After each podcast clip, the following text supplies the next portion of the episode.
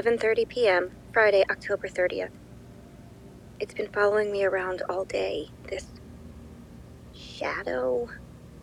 I know I sound like I've lost my mind, but I assure you this isn't a psychotic break. If anything happens to me, please know that I want to live and I don't want to do anyone or anything any harm. It's here. I know you're here. I can feel you. I see your shadow on the wall. What are you? What am I? I can't tell you that, but don't worry, soon you'll know. I think a better question would be when am I? Today I'm a creak in your floorboards, a spot in your vision, an out of place object, a shadow on the wall.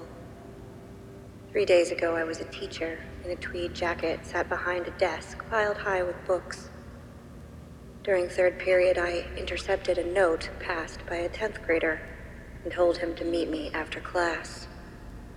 The note said he was tired of his parents who never let him do what he wanted to do. He said that sometimes he wished they were dead. After the bell rang, he approached the desk looking sheepish and worried. I'm sorry, Mr. Allen, I didn't mean those things in the note, he said. But I smiled, which was unexpected, and whispered, Be careful what you wish for then placed a hand on his shoulder and slipped in under his skin. I took the note out of the teacher's hand and said, I'm sorry, Mr. Allen, it won't happen again. He didn't know why I was there.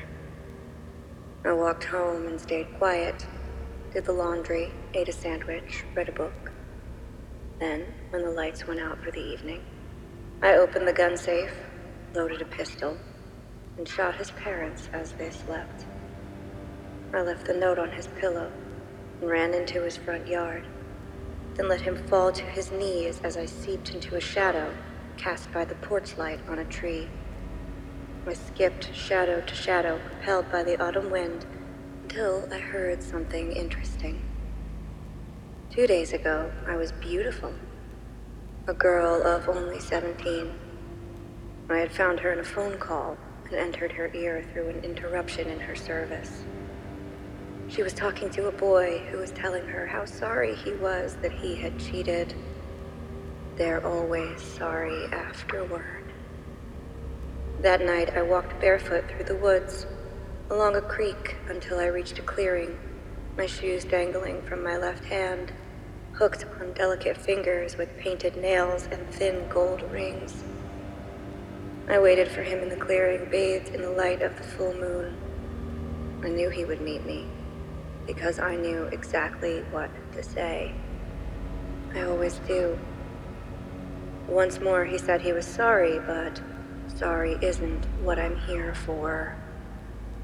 I drowned him in the creek, then walked back to her front yard, where I caught another ride on a shadow in that breeze. I wondered where it would take me this time, and as it turns out, it took me to you.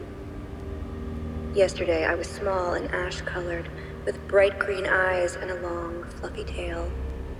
I perched on the windowsill and watched you walk home, stepping over the dead mouse I left at your door.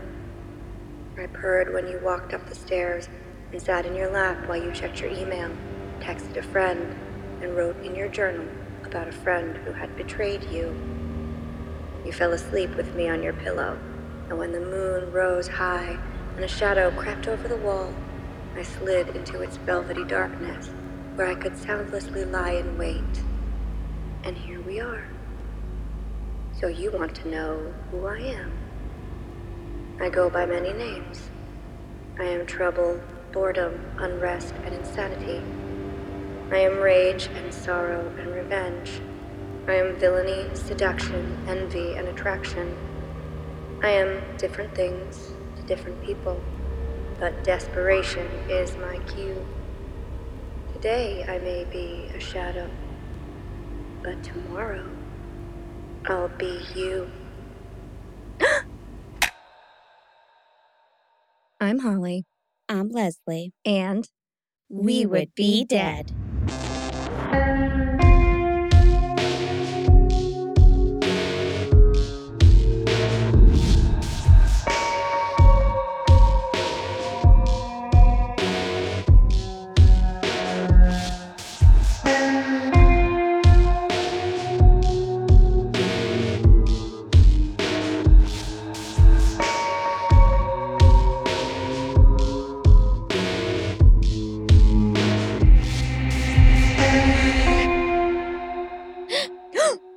Love a good gasp. Me too. That's kind of an artsy one. yeah.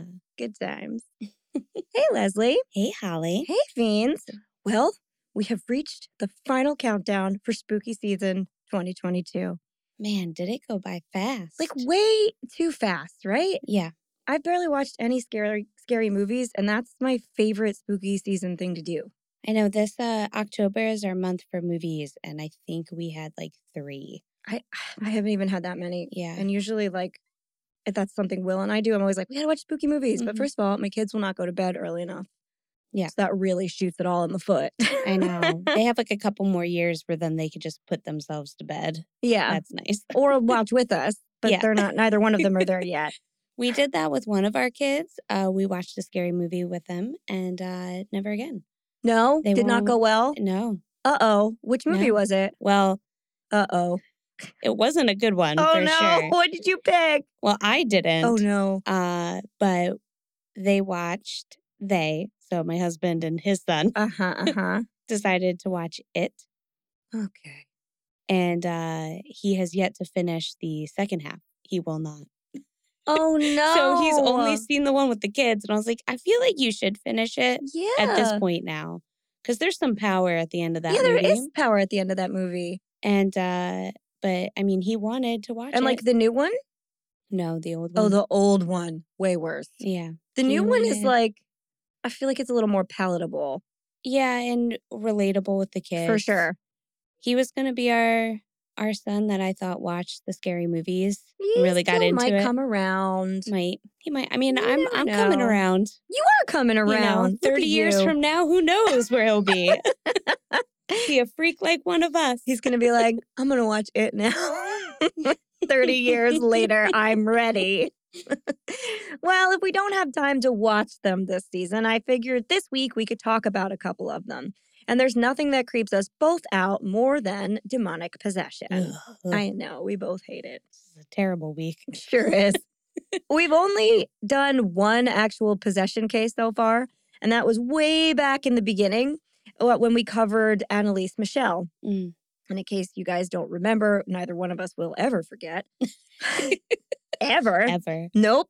Annalise is the true story and inspiration bet- behind the horrifying movie, The Exorcism of Emily Rose, a film that made me sleep with the light on for three days as an adult who lived with roommates and my boyfriend. Oh man. Mhm. Yeah. That kind of fear just gives no fucks at all. Yeah. I still have yet to watch it. I'm Um, good. you will not like it. No.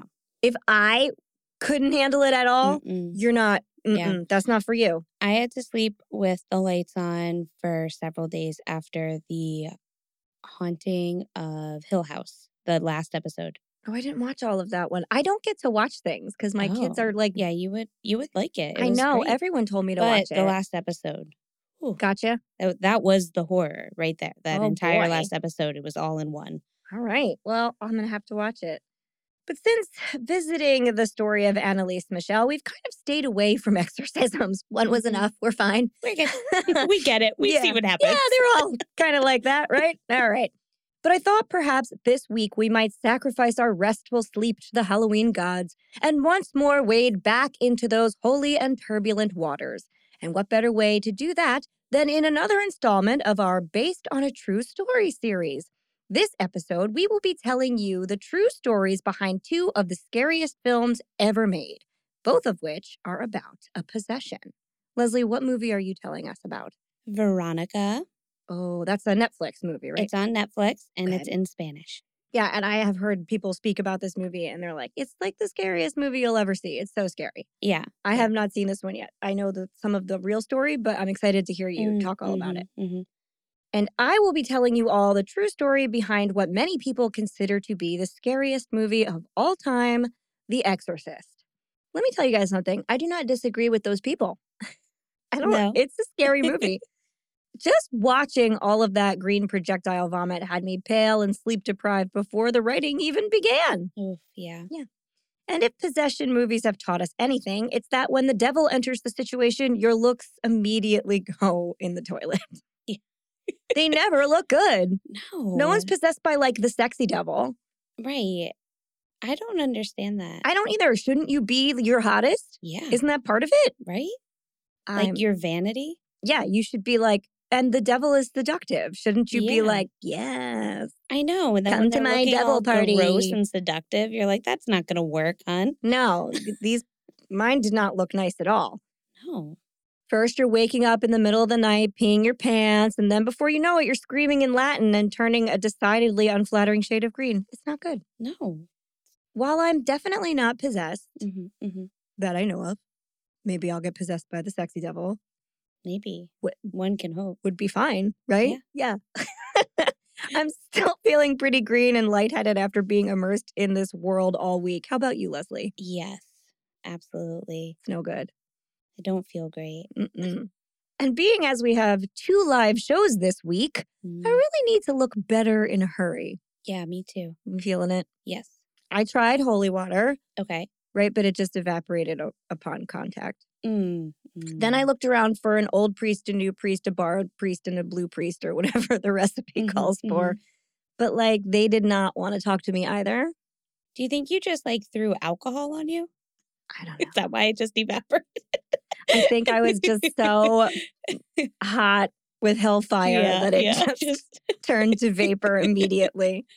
So, after all that, I'm left with just an old home remedy that seems to do the trick every single time. But I need one last ingredient Hmm. a ceremonial chalice full of. validation, a hill worth dying on. And lucky us, our fiends can fill our cup from the comfort of their own homes. Oh, Isn't that nice? yes. I love being home. I love being home too, and I love comfort. Yeah. hmm But how? You must be asking yourself. Oh, yeah, I was. You said it in your head this week. I could, Mm, I could hear it. mhm.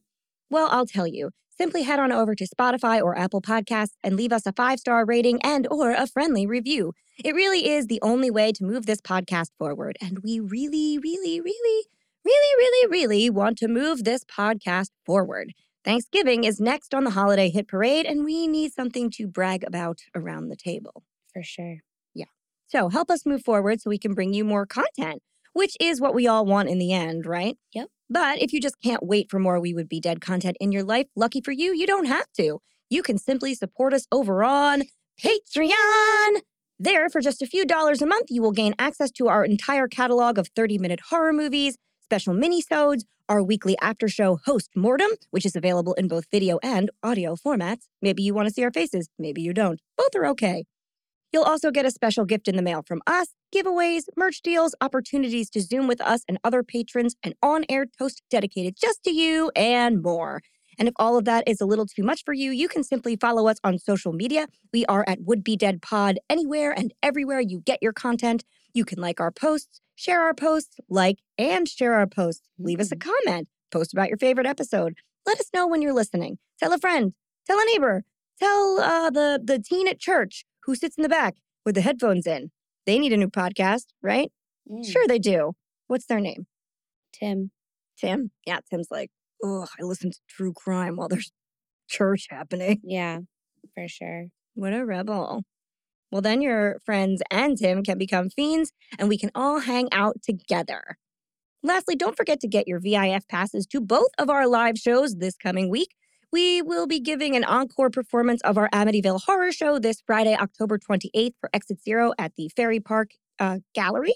Really pretty space. You can like see the water. It's got lots of windows. Really nice. Then on the 30th, we'll be back at Cape May Brewing Company talking about Count Dracula and the men and women, the myths and legends that created him. It won't suck. Or will it? oh, See what I did there? yeah. Because vampires. Yeah, I get it. Yeah. Oh, and they suck blood. Yeah, that, mhm. Yeah. that's where I was going. Okay, cool. Great. I'm glad. it's going to be great fun. And uh, I think that is all I have for this week. Leslie, do you have anything to add before we begin? Um, no. Okay. Well, Oh. no. Mm. No. I thought I'd get Anything about tickets or merch or any stuff we need to, I didn't fill people in No, on. I think we got that. Perfect. Yeah. And if you want to know more about our live shows, you can look at literally any of our social media and it will for it will inform you. Exactly. And if you're just like, I don't feel like looking anything up, I just want answers, just message us. Yeah, we'll I'm tell happy to tell you exactly how to pay Absolutely. us to come to our shows. We love that kind of thing. All right then. On with the show.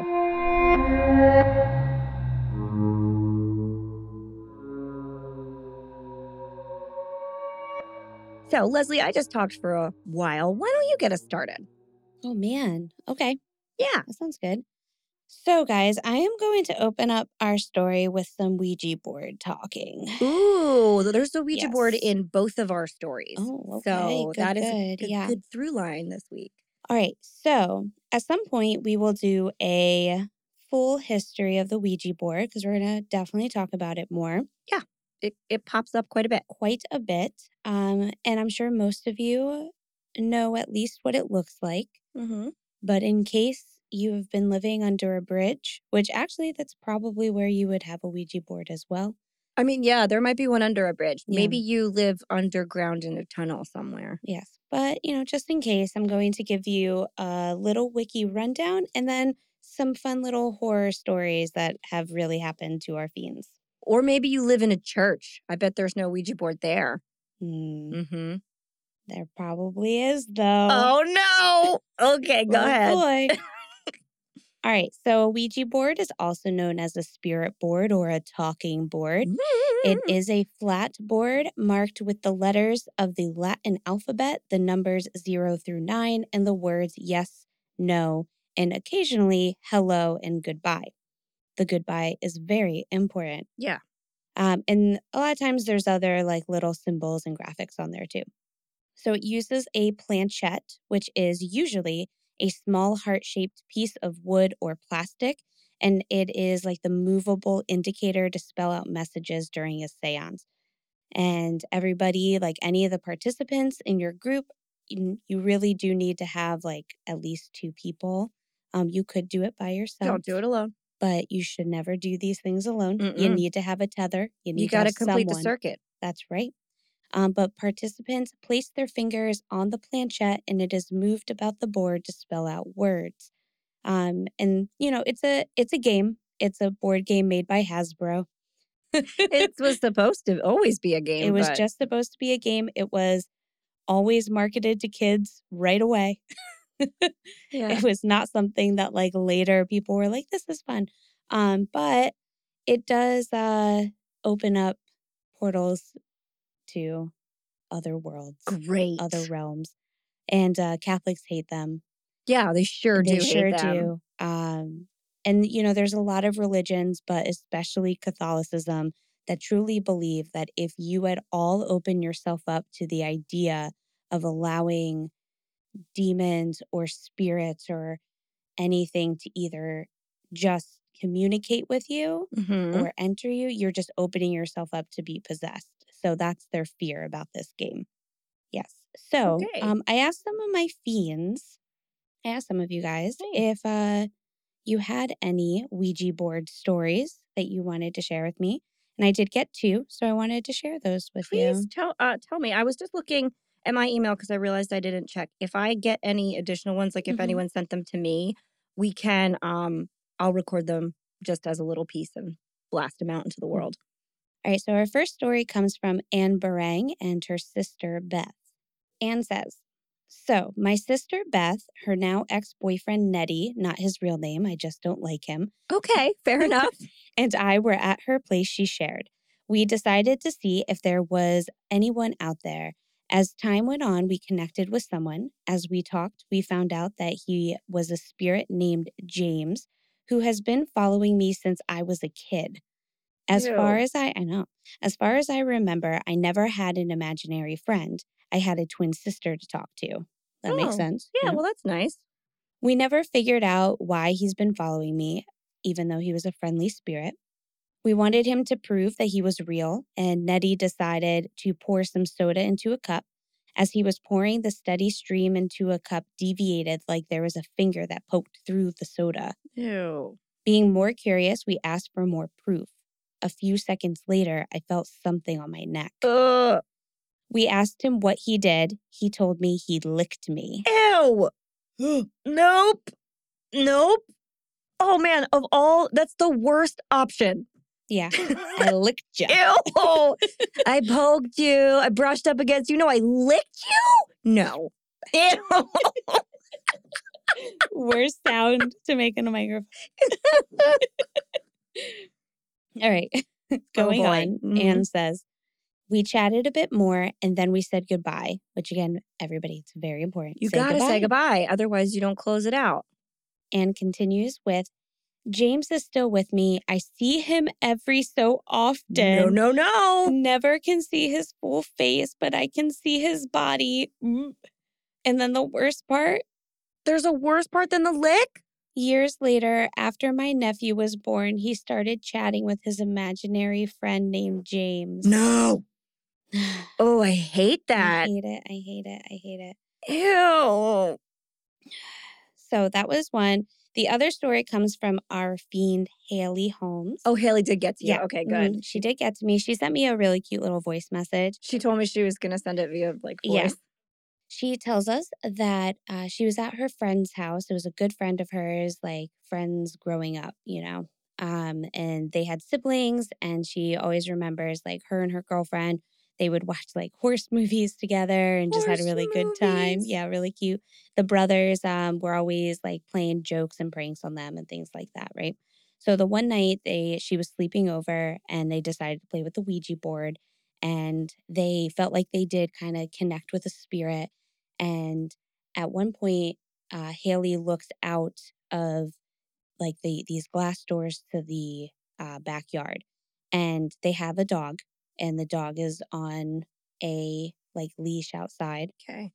Now, Haley explains it like this. She says that at her house with her dog, they have like a running leash. So they have the string that goes across. Oh, across so it's on like, like a line. yeah, and it goes from like across the trees. That way they can put their they can attach their dog's leash to that and it just runs across without it getting tangled up around trees and branches and other things. My neighbor has that in their front Yeah. yard. hmm So it's just like a run. Yeah. So she has one of those, but she knew that her girlfriend did not. They just have like they let the dog out on a leash and it just kind of goes and then comes back. Okay.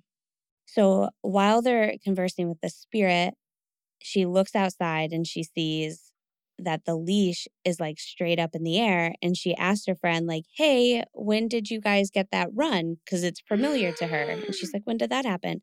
And her friend's just like, uh, we didn't. And so they go to the window and look out, like faces pressed against the glass door, and they're just seeing this leash on their dog just hanging straight up in the air, Ew. holding on to nothing. Oh no. I hate that so much. I know. Now, the worst thing about this story is that Haley cannot remember the rest of it. No. she cannot remember the rest of it. Oh She just remembers that, which I kind of understand. That's like the most horrifying thing. yeah. The rest of it is like ya. whatever. Oh my God. Haley Holmes, you get a pass though, because first of all, she's like great and supports us and everything. And second of all, she made an amazing connection for us that is the reason you guys are getting your Halloween surprise. Yes. More about that at another time, but uh, keep your eyes open because it is awesome. Yep. All right, so those are my Ouija board stories. Now, remember, everybody, we will probably have more Ouija board tales and probably a history about it. So, if you have a scary story or an interesting tale of when you played with your Ouija board, Yeah. Let us know. Send it to us and we will save it for the next episode. Absolutely. All right, so my story again is um, based on the movie Veronica. So again, that's a Netflix movie and it's in Spanish and it's very terrifying. So terrifying, I could not finish it. So yeah, it was rough. I mean, I've heard that it's very, very scary. I it's really that one. scary. It's just the kind of it's the kind of horror film that I don't like. I can't do. John didn't want to watch it with me. So it was it was rough. I couldn't do it. It was too scary. Wait, don't watch The Exorcism of Emily Rose. I'm good. I don't need to. Um, and I don't like things with nuns in them, like creepy nuns. I'm out. Just FYI, you guys, no creepy nuns. no creepy nuns. All right. So, in case you guys don't know what this movie is about, during a solar eclipse, a teenage girl named Veronica and her friends want to summon the spirit of the girl's father using a Ouija board. However, during the session, she loses consciousness. She doesn't say goodbye. And soon it becomes clear that the evil demons have arrived. Ugh, every time you say during a solar eclipse, I think total eclipse of the sun. Oh, I like that. See, I just think of Twilight. oh, mine are all little shop references. Yes, I like That's it. all you get. All right, so that's the movie. It is uh, very lightly based off of the real scary story of Estefania uh, Gutierrez. And that's what I'm going to tell you about today. Okay. Okay. I know it's scary. On November 19th, 1992, between the hours of 2 and 3 a.m., five police officers and the chief inspector, Jose Pedro Negri, went to portal number 8 of Lou Marin Street in Vallecas, Spain. And I think that's just like apartment number 8. Okay. Mm-hmm. Upon arrival, the police found the tenants of the apartment outside looking upset and terrified. 46 year old Maximo Gutierrez Palomares was relieved when the police finally arrived. He had been the one who made the call. He lived in portal number eight with his wife and children, and they were the tenants standing outside. He spoke with the officers about what was going on. When asked why they were all outside, they all responded saying something to the extent of they would rather be out in the cold than back inside with whatever was in there. Ugh.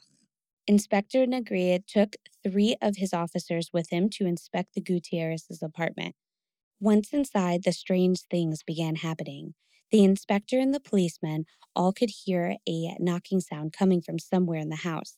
While peeking through cupboards, one of the policemen and the others watched as a cupboard door he just closed violently opened right back at him. Ew. The same cupboard began shaking violently. Then loud noises came from the outside balcony, but nothing was there to make them. They also found several cruci- crucifixes torn from frames and hanging upside down. After their initial inspection, the officers met the Gutierrezes outside and looked just as terrified as they did. Oh, yeah, they would. Yeah. Inspector Negri remembers walking through their apartment caused his hair to stand on end. He pulled Maximo aside to better understand what that what they had all just walked into. Maximo and the rest of the family all said the same thing. For a better part of a year, their home had been a source of paranormal activity that all started around the time one of their daughters, 18 year old Maria Estefania Gutierrez Lazaro, died suddenly and tragically.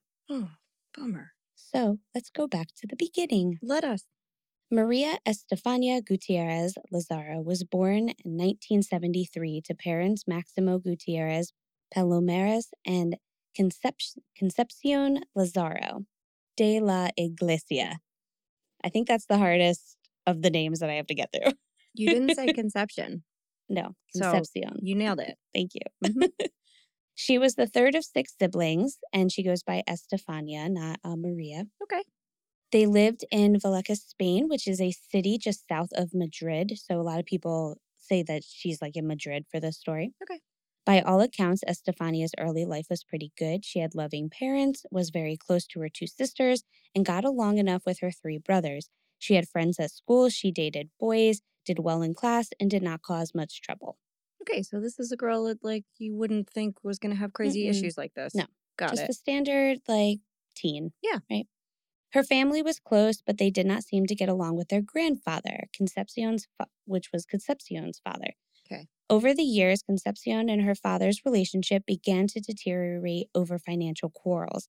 I don't know exactly the issue, but whatever it was, it caused the grandfather to kind of be a dick to the whole family. Mm. And then he got dementia. Oh, well. And yeah. And his health declined and he got meaner and it was really sad and really hard for the whole family. I don't know if you know anybody with dementia or uh, for our listeners, if you've ever had anyone in your family, it's a very horrible, Yeah. sad disease. and um, it just like eats basically it's just like eating away at your brain. It almost. makes people so Yeah. agitated because it's frustrating to not know what's going on. It is, yeah, and they don't remember you, and they have like little spurts in and out. And um, for some, not all, but in his case, he just was getting really mean, Mm-hmm. you know. But this was their grandfather, and Concepcion had an obligation to care for him. But his nastiness toward the children, especially Estefania, did not make it easy. About five months before Estefania's death, the family stood around their grandfather's bed for a final goodbye. But right before he died, he swore to the family that he would make their lives impossible from the other side. Oh God. yeah. So Oh Lord. cool, cool, cool. You just would never get over that either. I would hear that in my head forever. I know, I know. Some some um reports say that he said it right to Estefania Oh, too, which is horrible. Yeah, can you imagine like your this is your grandfather, you're Mhm. a kid, And she's like 16 at this time. and you hear that? I'd Yeah. be destroyed. I know. Ugh. God. So during all of this, Estefania is now 16 years old and she's going to a school that is nearby. It's called, and I'm going to ruin this so hard, Collegia Publica Aragon de Vallecas. I don't have it in front of me. I, I don't can't know. help you. it's okay. To me, it looks like it's a public school, but they are in Spain where they are. They all wear uniforms and there's nuns that run it. Okay. All right. So there's nuns, nuns that are teachers there. Okay. And uh, so remember that we are in Spain where Catholicism is the most widely practiced religion. So like I said, I, I picture this almost more like a Catholic school, but maybe it was like their local public school too. So in March of 1990, during the school day, Estefania found herself with a free period since one of her teachers was absent. Earlier that morning, her best friend told her that she brought in a Ouija board in hope that she would join her to play the game. I hope she brought it to her Catholic school. She did, absolutely. That's exactly a hundred percent what we did all the time. Oh we had boy. when we'd bring in like tarot card. They were they they were as bad as bringing drugs in. You could get oh, in really? serious trouble for bringing paraphernalia. Like it was considered paraphernalia, yeah. the I- occult paraphernalia.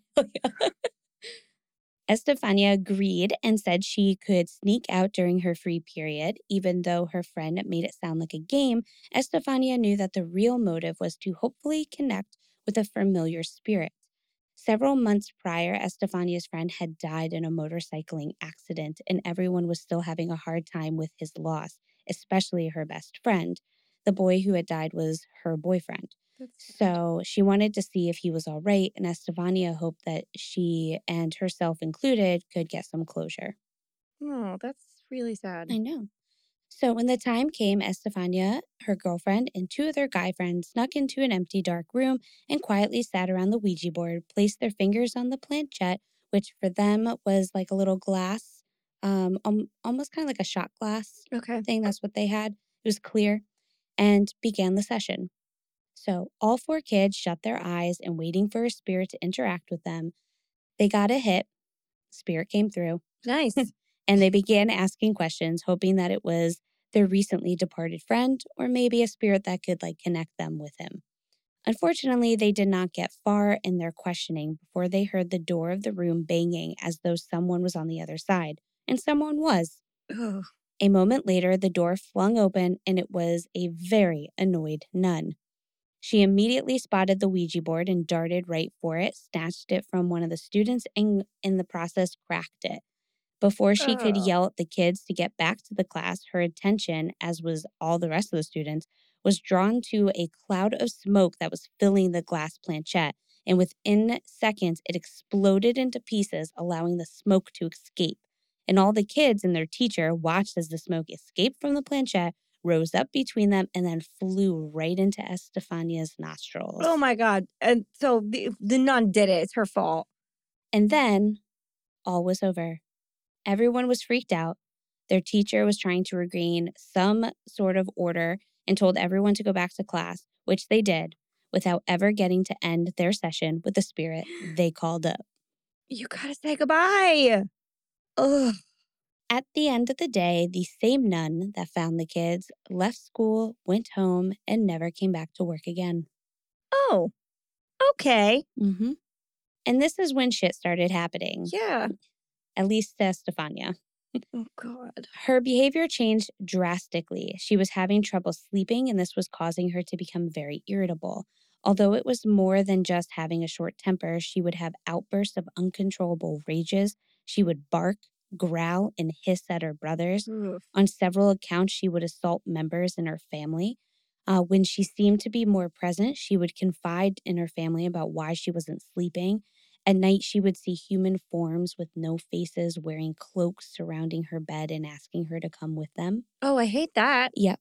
I would also, Wow. I would be trying to sleep harder. I'd be like, I need to just close my eyes Oh, my God. I would never sleep again. and y'all need to go. Opposite. I'd be like, no, how do I run away? I would yell, I would invoke the Nana, and and I would clear that room. well, you'd be fine because you could invoke the Nana. That's true. Not all of Mm. us have that capability. Oh my gosh. So she began hallucinating during the day as well, saying figures and uh, that figures would appear and that she would hear voices too. Mm-hmm. And on occasion, she would suffer from what looked like seizures. Her parents were extremely worried, obviously, and they took her to several hospitals and doctors in hopes of finding an answer. The closest they got was that she was suffering from epilepsy. And this was not out of the realm of possibility. Her mother, Concepcion, was diagnosed with epilepsy as well. However, the only common symptom that she shared with her daughter was that of the actual seizure Okay. and everything else like she concepcion has never seen cloaked figures or heard voices or became violent or mean towards her family or hallucinated during the day or even like had moments of just like looking like they were in a trance state like none of that Hmm. so she was like this isn't even similar to what i have well, seizures so- can make you look like you're in a trance. That's the it thing can for sure. but they all were like it doesn't look like what mom goes through at all this is like weirder right, I'm gonna I'm gonna give a moment of benefit of the doubt and say maybe her epilepsy manifested a little differently. Oh, oh, 100%. I'm with you. I'm with you. No, I mean, I'm still I'm still convinced it's probably epilepsy. So I'm just for the sake of the story, For this is sure. what Concepcion believes and the rest of the family. Her siblings remember how tormented Estefania seemed in her sleep. Sometimes she would just be making gurgling sounds Ew. and whispers and what sounded like other languages. oh, gurgling. I I, know, I- truly hate that. I know. I know. Oh. Have you heard people do that in their sleep? It is No. terrifying. Who do you know that gurgles in it's their sleep? It's just like sleep? sometimes if they're like laying on their back, sometimes they'll like get it. It won't like last long because they're obviously not possessed, but it is a little Oh. uncomfortable. You're like, oh, what the fuck is happening? yeah, that's awful. No, thank you. No. All right. So a few of the children even reported seeing their sister levitating while sleeping. No. Had to be creepy. And during the day, her family would witness her sometimes go into a sort of trance, sometimes lasting 15 to 20 minutes. During that time, she would either just be sitting or standing and staring off, blank in the face, non reactive, and just laugh. Ew. Why you gotta laugh? When Estefania would come to, they would ask her where she was. Yeah. Where, where'd you go? Where'd you go, girl? And sometimes when she remembered, she would say that she was standing in a long corridor filled with fog that came up to her knees, and she could hear sinister voices calling to her. Just seemed like there was always somebody trying to get her to come to them, is like the essence of what was happening. I don't care for that. Sometimes the family would also experience the hauntings with Estefania. So Concepcion remembers the day that Estefania was going to iron her clothes in the bathroom, and Estefania screamed, and her mother came running to see what had happened.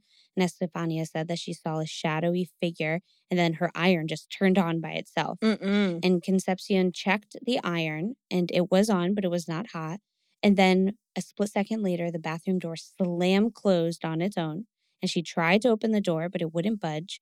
And then they called for Maximo, her husband, who came running to try and help, and he could not get the door open. It felt like somebody was trying to keep the door shut or that there was something in the way of it. Like there was nothing he could do. So finally, extremely frustrated, Maximo geared up to kick the door down, and right before his foot connected, the door just opened, nice and smooth, all on its own. I don't care for that at all. and the family talks about how the bathroom seemed to be one of the places where the highest amount of like paranormal activity would happen. And there was always like weird shit just happening there. So time went on, and Estefania was not getting better, only worse. Her diagnosis of epilepsy was not helpful. You're not fixing anything, No. thanks. and I'm not sure if she was even ever treated for it. Some sources say that she was, but the medicine didn't do anything for her, and others say that she wasn't.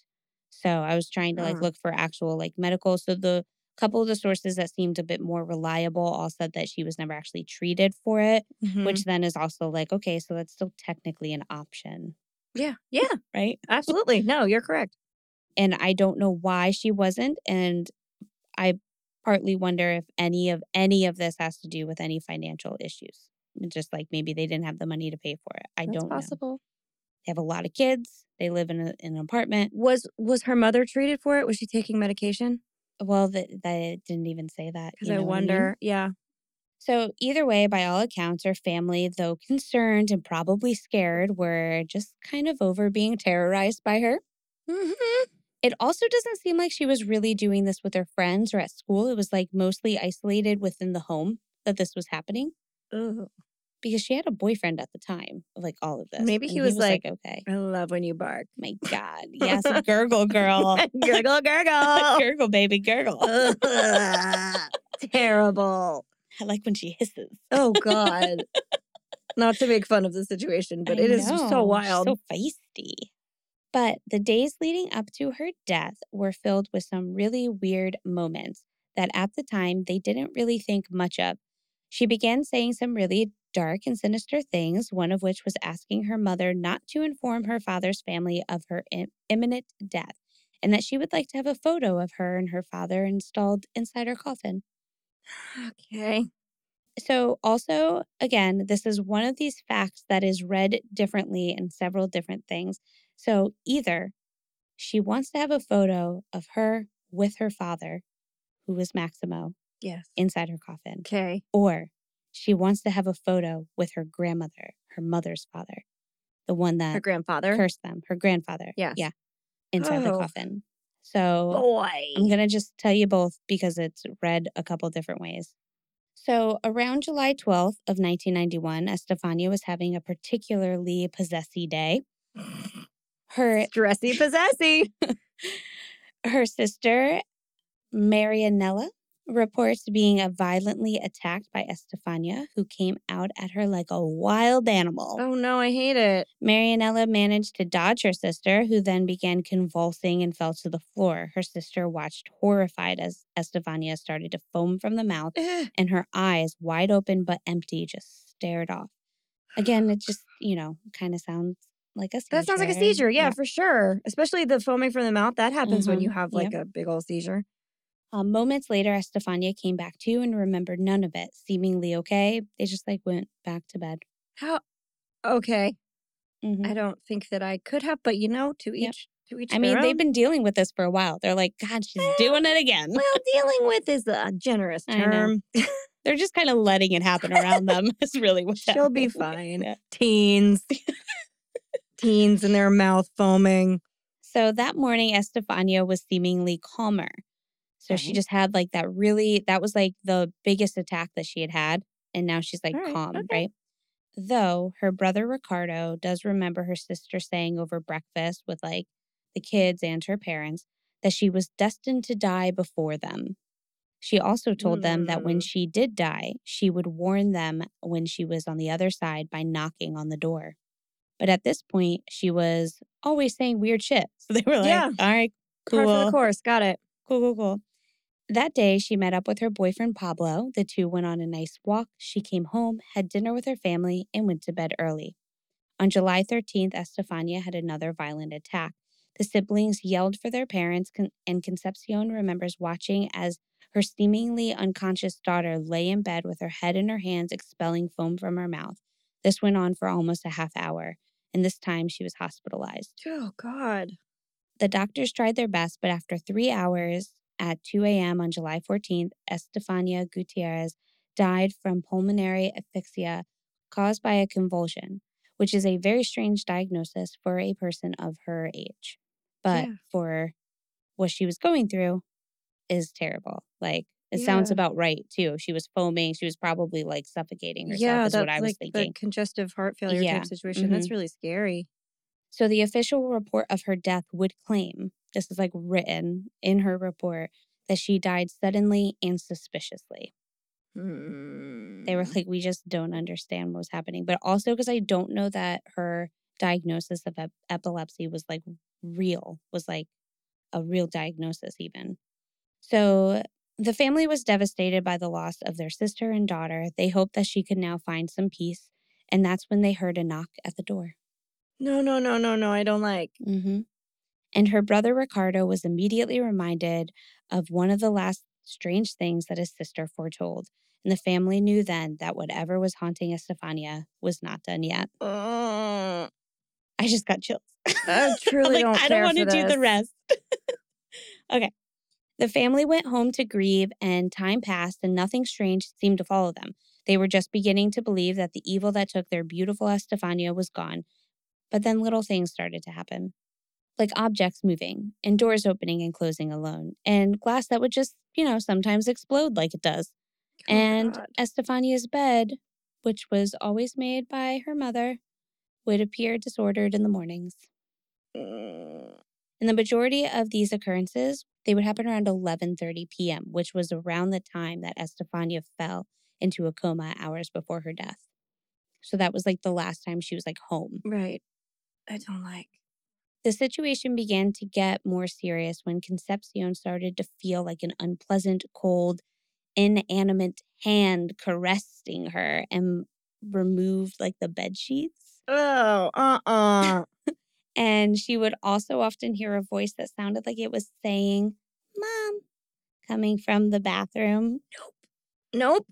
And this tracks with the family feeling strongly that there was like a major energy of paranormal activity coming from the bathroom, which was adjacent to Estefania's room. It was like directly facing it. so, some of the family members didn't like going to the bathroom alone because of this, and they feared that they Yeah. would get locked in or see figures, and it was always several degrees colder in there. I'm peeing outside. Sorry. And months later, the paranormal stuff was getting worse for everyone. I don't know how they made it months. I don't know how they made it. I don't. I, don't- you gotta leave, man. So it was no longer just some like nuisancey things. Each member of the family began seeing shadowy figures in the hallway. They would confess hearing malicious laughter from what sounded like an elderly person who they believed to be their grandfather, who was probably just fulfilling his promise to make their lives miserable. He, did warn them. He did. He did say he was coming. He was coming, and So, he's like, there. He had the courtesy to let them yeah, know. and now they know. Yeah. Which is again probably why they're like, well, like we know what this is. We know who it is. Grandpa He's dead. Yeah. "Mhm, Grandpa. I mean, if he was still alive, he'd still be this much of a dick. so- Probably. The children were often getting pushed by someone invisible too. Like this would just, they'd be like walking and then just like flung. Like No. One of the poodles, so they had like a dog that was a poodle, flew in the air one time that like terrified them. They were like, ah! just like Flying poodle. flying poodles everywhere. Ouija boards make your Yeah. dogs fly. Yep. Concepcion was sensing that someone was at her bed at night, standing over top of her and touching her feet and Worse. hands. Nope. Nope. And Nope. Nope. Nope. and then on one unforgettable occasion, Ricardo and Concepcion were sitting at their table just talking when a glass came flying directly at Ricardo like someone had just thrown it. No one else was in the room. But luckily, Concepcion had seen it coming and could warn Ricardo before it hit him. They would come home to all their cruci- crucifixes just inverted. Oh no. That like terrifies Catholics. That's a devil thing. Yeah. Yeah. The house door opened and closed more and more violently now. So it wasn't just like being silly all willy nilly about it. Now it was just like, nilly. we have a purpose and we want to terrify. Uh, Grandpa. I always imagine it too, like being like, especially like the glass, like say like the glass shattering or them like, th- like you see a, a glass like being Mhm. flown across the room. I always imagine that it's just a ghost trying to figure out how to just like move something and it's just too chaotic. has no control. They just don't Doesn't know like, its own strength. I was just trying to get you a glass of water. I I'm a thought it'd ghost be arm. fun. Or I was just trying to like tap it so you could be like, I'm here. and I went so hard. I'm so sorry. I don't know my own strength. That ghost strength, oh, man. oh boy. They would also see and hear like violent blows or raps on the walls. And then the poodle, this is my least favorite thing, the poodle would just like, you know, bark into the abyss. No, we hate that. And um, it, it would grunt at something that was like located always at the same end of the hallway. Grunting and gurgling. Also, that area of the hallway was always colder as well. Like you would walk there significantly it was. colder. And the police would mention that in like in their reports that they could like sense different like Isn't the police changes. thing very significant? It is. We'll get down to that because Okay. there's there's like it is and it isn't So for like certain reasons. What was the name of her her school again? Was it Stella Stella Maris? Is that the one? No. Damn. It's the only one I could find with that name, and that one is translates to Our Lady Star of the Sea, which was a church that was also in Cape May. So I was like, oh no. it was like it was like less boring. It was like Collegia Publica. this one is like Colegio Stella Maris, and that's Oh yeah. Our Lady Star of the Sea, which I Oh, was okay. like, whoa, maybe we have a connection. no. Sorry, I tried for you. Continue. The family was getting so paranoid that they started pulling their mattresses into the living room and all slept together in hopes that this would keep them safe and protected. Just again, like just move. Yeah. Just move. yeah, you gotta go. I mean, I know that's not always an option for people, but I like know. in this climate. Also, it's in a police report. Yeah. You would think like, okay, that this might Yeah. there might be help somewhere. So they even well, not yet. This is this is still the background. We haven't Okay. gotten to when they bring the police in yet. All right, because I was gonna say Yes, you might be able to remember. forfeit your damn lease if that's yeah. the case. No, at this point they haven't. They are just like dealing with this on ah, their own. Boy, I don't know if it's also because they are Catholic and they're just like, we can't talk about this. we can't do it. They even tried to block the door that opened up to the hallway, thinking that they could isolate themselves or even trap whatever it was from bothering them like overnight. But none of that worked because if a spirit wants to get you, it will. It's gonna get you. Also, like then they're stuck in your hallway and you still live there. Yeah. Plus, ghosts can go through walls. I know. Come on. I know.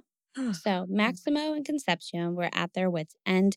They decided to seek out many parapsychologists and seers to find a solution. All right. So many came through the house and they came up with wild stories and then gave them a few new fears and made Yeah. empty promises of clearing their home of evil spirits only after payment, though. Oh boy. And one of the se- seers told the Gutierrezes that a demon by the name of Crapula, spelt with a C, was haunting their home. But if you spell it with a K, this is what I found out Crapula just means hangover in Finnish. Ugh, So honestly, sometimes I think Crapula possesses my home too. me too, man. right? It happens. Got the crapula. So it's safe to say that the Gutierrezes were shit out of luck. They sure were. And now we are getting closer to the beginning of our story. So, also, um, if you do research this further, there are more like uh, parapsychologists that get into this, and some of them like do, in a sense, help to like make the story bigger, but also like more kind of BS in a sense. Like Yeah. they they really tried to push something for their own narrative and tried to get like some things Another common theme, going. yeah. And um, one of them, I think, is even like in part of the police report because they have to talk to this guy to just be Right. like, you dealt with this family a lot. But I would say, like, just their account alone is enough. I don't need this, like, other money grabbing man. For sure. So one night, Marianella and her sister saw a face. This is my, I hate this part. Blech. They saw a faceless creature, a kind of dark, spiky shadow crawling on the floor of their room, throwing into the air the toys it found in its path. No, thank you. They tried to light a small lamp to frighten the creature, but it was shaking and making its manipulation impossible. No, I gotta go. Bye. Bye forever. Uh uh I'm having such a hard time, guys. I don't like this story. this is my least favorite part. Okay. When they turned on the light to see better, what was disturb to see what was disturbing them. I don't know why you'd want to see it. No. well, I would need to know. You wouldn't. That's the difference. Be like, close your eyes, go to bed. it goes away. It doesn't though. You're just I sleeping and then it gets you. anyway, they turned the light on and the shadow vanished. So the parents heard what was going on. They came to the room. They Mhm. saw the disorder, but not the creature. So they just saw all the toys all over the place. And they were just like, Mm-mm. the fuck, guys. So they didn't see it then, but on November 19th, they could see it crawling down the hallway. Now, this is the night that the police come. Oh my god, crawling down the hallway. So now Ugh. everybody has seen this creature. They saw it crawling down the hallway, and it seems that after that event, the frightened family gathered at the front door of the house when they watched a ball bounce towards them. And Maximo, surprised by that, I don't know why anybody's surprised by anything right now, Yeah. in an attempt to spread security to the rest of his family. Oh my Sorry, I took this right from this site because this was wild Mhm. grabbed the ball and threw it across the corridor. But surprisingly, and before hitting any obstacle, the ball bounced back towards them. No, no, no. And this is when they finally called the damn cops. I don't know that that's who you call though. Well, but they called everybody else. I, I don't know if they're just like, we need to come, we just need somebody needs to know Help, what's happening. please. I Yeah. don't know what to do. Yeah. I need I need somebody else to see this. I need Right.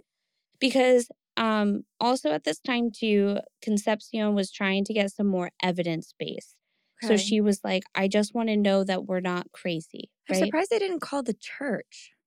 I know well i They're- know I mean, you're churchy. you would think at this i don't know why they wouldn't have like had a, a clearing in that way yeah, have like a i don't know a, a priest I come don't and, know. and clear your house. um so but she so she put stuff down on the floor you know like flour on the floor to see if there'd be footprints, Footprints. and things like that and and they did they saw stuff like that so she's Ugh. just like okay this isn't us just like having a mass hysteria in the house like i'm seeing shit I don't like. it's happening so anyway so they call the cops in hopes of like getting some report and to not feel crazy Maximo calls the cops around 2 a.m. He frantically tells them that since one of his daughters died, someone or something is upsetting the routine of the family, and the poltergeist was being especially annoying that day.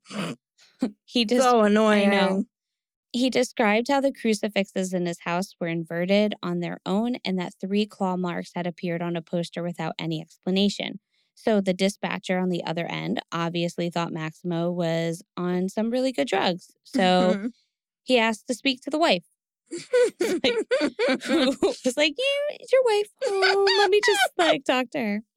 So Concepcion got on the phone and um in the same frantic way said the exact same thing, but just added a few more details. she was like, "No, for real." For real, this is what's happening, and this is what I did. And I threw flour on the floor, and there's footsteps in it. They're probably like, "What?" What?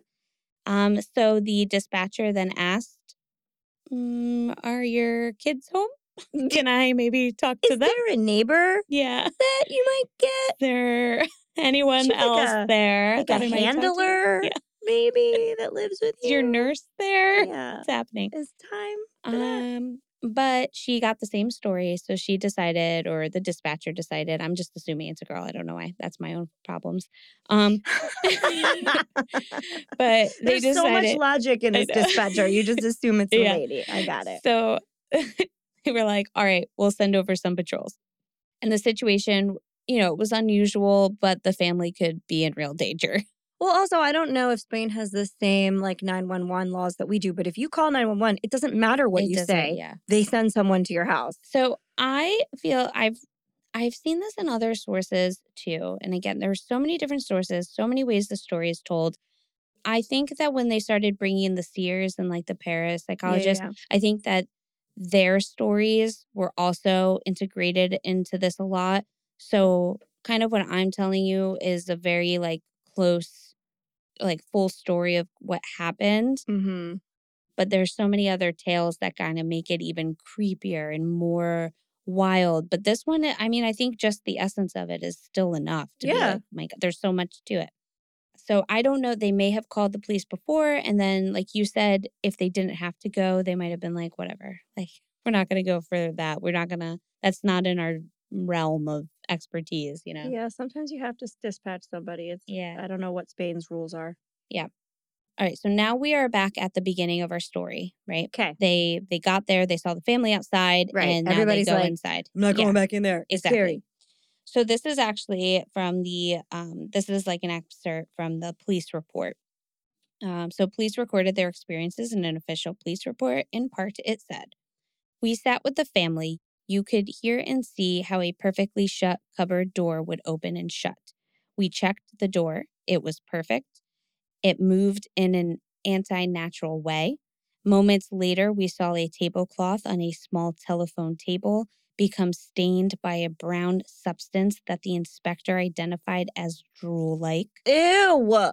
When we checked the bedrooms of the house, we saw a wooden cross spun upside down and the metal Christ upon it was ripped off. One of the daughters then placed the cross behind the door on a poster. Then, in the same moment, there appeared three nail mark scratches on the poster. Later, Officer Negri was approached by local news and in an on-screen interview told reporters that he experienced of what he experienced when he entered Estefania's bedroom. It was a small bedroom with twin beds. The father told us that sometimes when he and his little son were sitting on the bed, his son was picked up and thrown to the other bed in a flying move. Okay. Okay. I sat down in the same bedroom to see if anything would happen. It's like, you're a little bigger than a little boy. Yeah. We'll see if you'll get flown across. You gonna throw me? Uh, we heard a terrible scream behind us, which came from a small balcony. I quickly opened the door and ran out to see if I could see anything, but there was nothing, no fallen stones, nothing. It was 2:30 in the morning and the noise was dreadful. When I'd first entered the room, I noticed they had a large wooden crucifix on the wall, and hanging off of it was a smaller pearly crucifix like the one children get at their first Holy Communion. There was also a poster, but a few moments later, the crucifix had been turned upside down, and the little crucifix was on the floor, and the poster and the door had three or four deep scratches in them, as if someone had crawled through the poster and deep into the door. Ew. So this is like a legit. These are the police. Yeah. Oh, I hate it so much. So in the end, the occurrences at the Gutierrez's home were never explained. The Mm-mm. family decided to just finally move. yeah, gotta you gotta get out of there, man. So apparently, and maybe this is what happened. They just originally they were afraid that there was no point in moving. Like they were just afraid that this was attached to them And not the house. and not the house. And so they were like, wherever we go, this thing's going to follow us. We need to figure out like what's who it is, what's happening, why Wherever this you is go. happening. There you are. There you are. But lo and behold, they moved and the paranormal activity just stopped. So the famous thing about this case is that they say this is the first official police report that has anything about actual paranormal activity. Right. Yeah, that's like one of the taglines on these cases for this case. Um, but the inspector, uh, Negri, will he stands by everything he says to this day. He says what he wrote in his police report is exactly what happened. Okay. But he does also say he's like, but I will say that I didn't actually write that there was any paranormal activity that happened. I just wrote what I saw, and that it, and that there were things that I could not yet explain how they happened I mean, that's a very safe thing to say. it's I get it. Yes. hmm Which is true. Yeah. His his reports did not say like, and then a spirit came here, and then this happened, or that this was paranormal. He he would use more words like phenomena or something like that Mhm. in it. So yes, that is Yikes. that is the tale, and I hate it. Yeah, that's a that's a lot. Yeah. God damn. Okay. Thank you for that, Leslie. That was You're welcome. not awful at all. Uh, and now I'm going to tell you about The Exorcist, Ugh. which you're going to think is going to be worse, but in the end, the true story is not. Right. Right. So hold on. You're going to be Okay. okay. In 1971, William Peter Blatty, a man previously known for penning hilarious and successful screenplays, published a novel. The novel had a black cover that featured a distorted photo of a doll like young girl with a cracked and drawn mouth and cavernous, empty eyes. The title was just two words The Exorcist. Ugh. Yeah. William Peter Blatty could have written about anything, given his extensive Hollywood pedigree, but he decided to tell a story he had heard back when he was in college at Georgetown University. It was a story of the real life demonic possession of a child and how this child came to undergo an actual exorcism. Now, most average people in the United States at that time had very little experience when it came to exorcisms, and I would still say that's largely true, though the movie has shed a lot more light onto, I guess, what they could be. Sure, they knew that they were something that occurred mostly within the Catholic Church and that they were seemingly kind of a medieval practice filled with fire and brimstone and screaming and monsters. But this wasn't something that happened in a, say, modern day household, or at least you wouldn't assume it was at that point. But that's exactly where William Peter Blatty proved them wrong. The novel tells the story of a young girl named Regan MacNeil, who becomes possessed by an ancient demon named Pazuzu. I know. There is also like a case where the killer is called goes by Pazuzu. I get it, you Yeah. guys. He got it from The Exorcist. He is not that original. Reagan was a normal child who lived with her wealthy and famous actress mother. She was well behaved, kind, and wanted for nothing. This was not the situation the average American assumed a de- demonic possession might occur within. But if it could happen in a major, well known city to a child who was as all American as apple pie and Labor Day traffic, well, then it could happen to anyone, couldn't it? Yuck. Yeah. This, coupled with the based on a true story tag, was disquieting to many, to say the least. hmm Reagan is eventually saved by a dramatic exorcism that kills both priests who execute it. So everyone better get to church on Sunday, or else. Oof. The book was met with tepid sales upon its release, so initially it, its panicked reach was rather small. Until William Peter Blatty talked about it on The Dick Cavett Show. And then sales skyrocketed.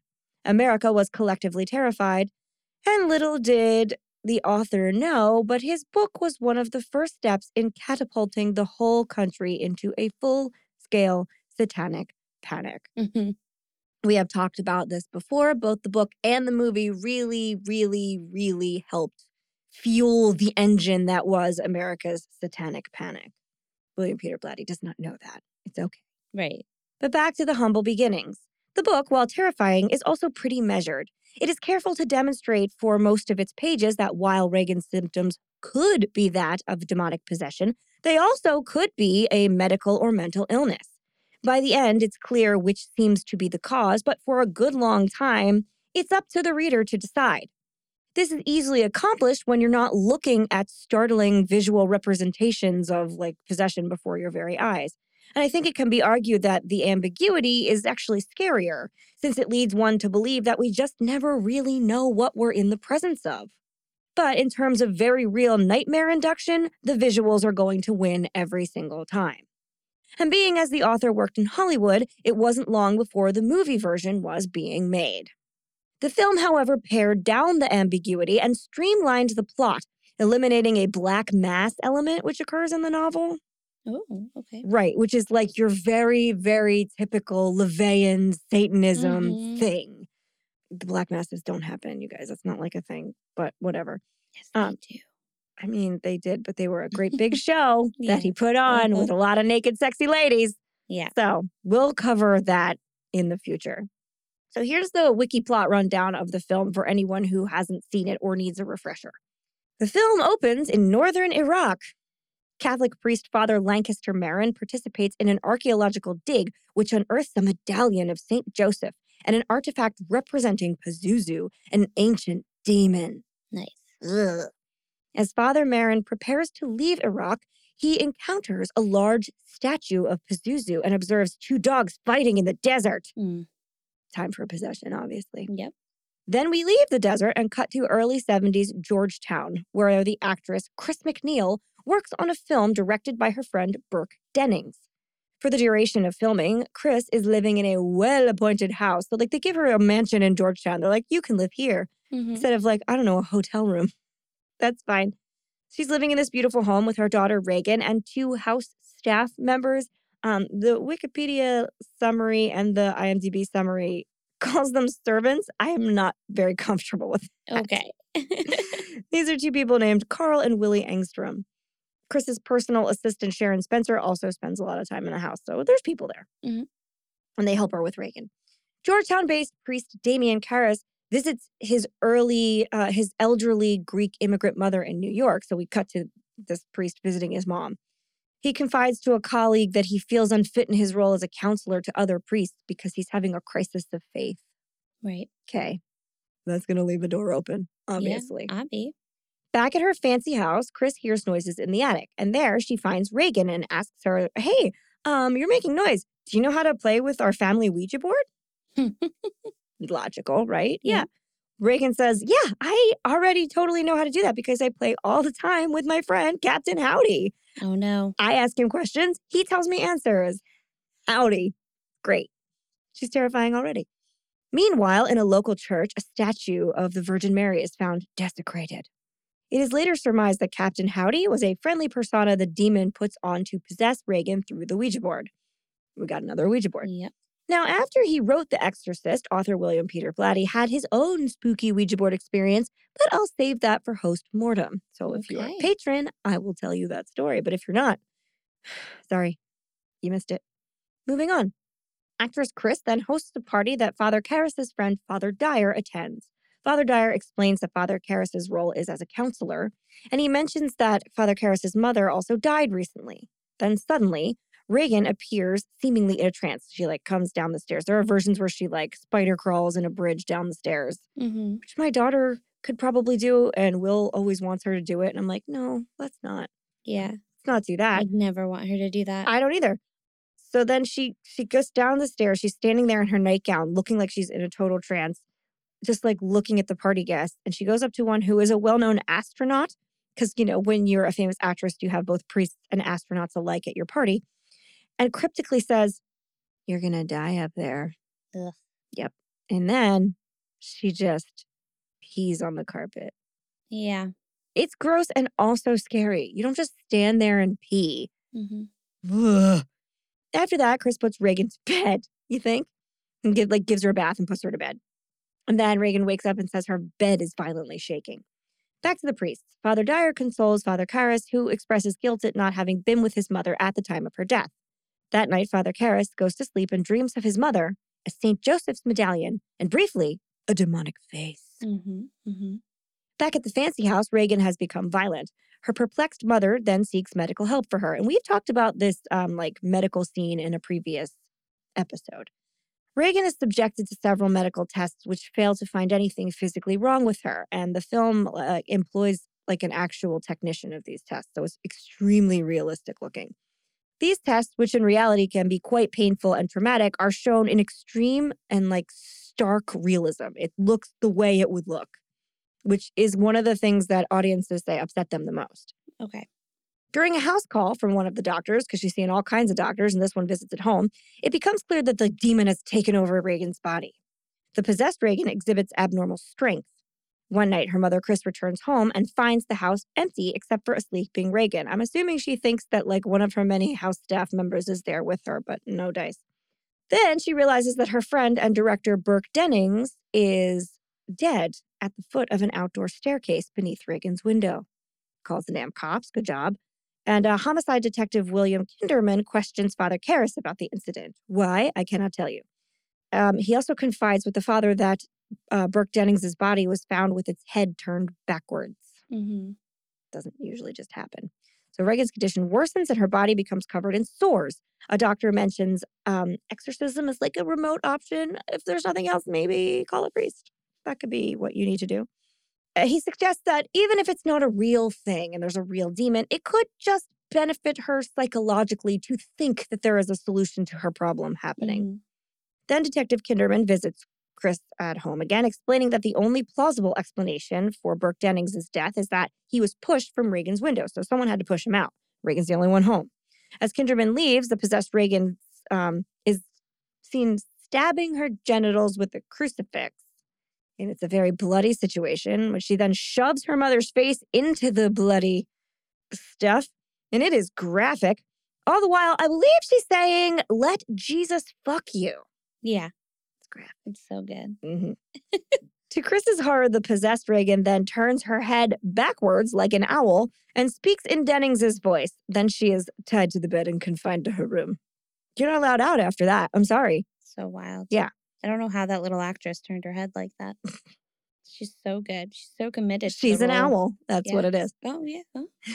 Chris then seeks out Father Karras, who visits Reagan. Over two meetings, the possessed Reagan claims to be the devil himself. Then she projectile vomits into Father Karras's face, which is iconic.